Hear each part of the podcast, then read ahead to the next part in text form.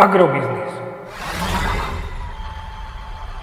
Ekonomický portál manažéra. Prognóza cien agrokomodít pre šiesty týždeň. Očakávané ceny plodín na burze Matif na konci šiesteho týždňa.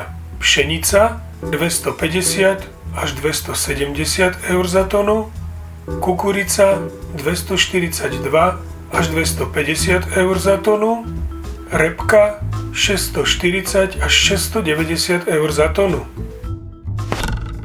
Vzhľadom na aktuálny vývoj očakávame aj na Slovensku prevažne stagnáciu cien jatočných ošípaných v pásme jeden celá tridsaťtri až jeden celá tridsaťosem eur za kilogram jatočnej hmotnosti.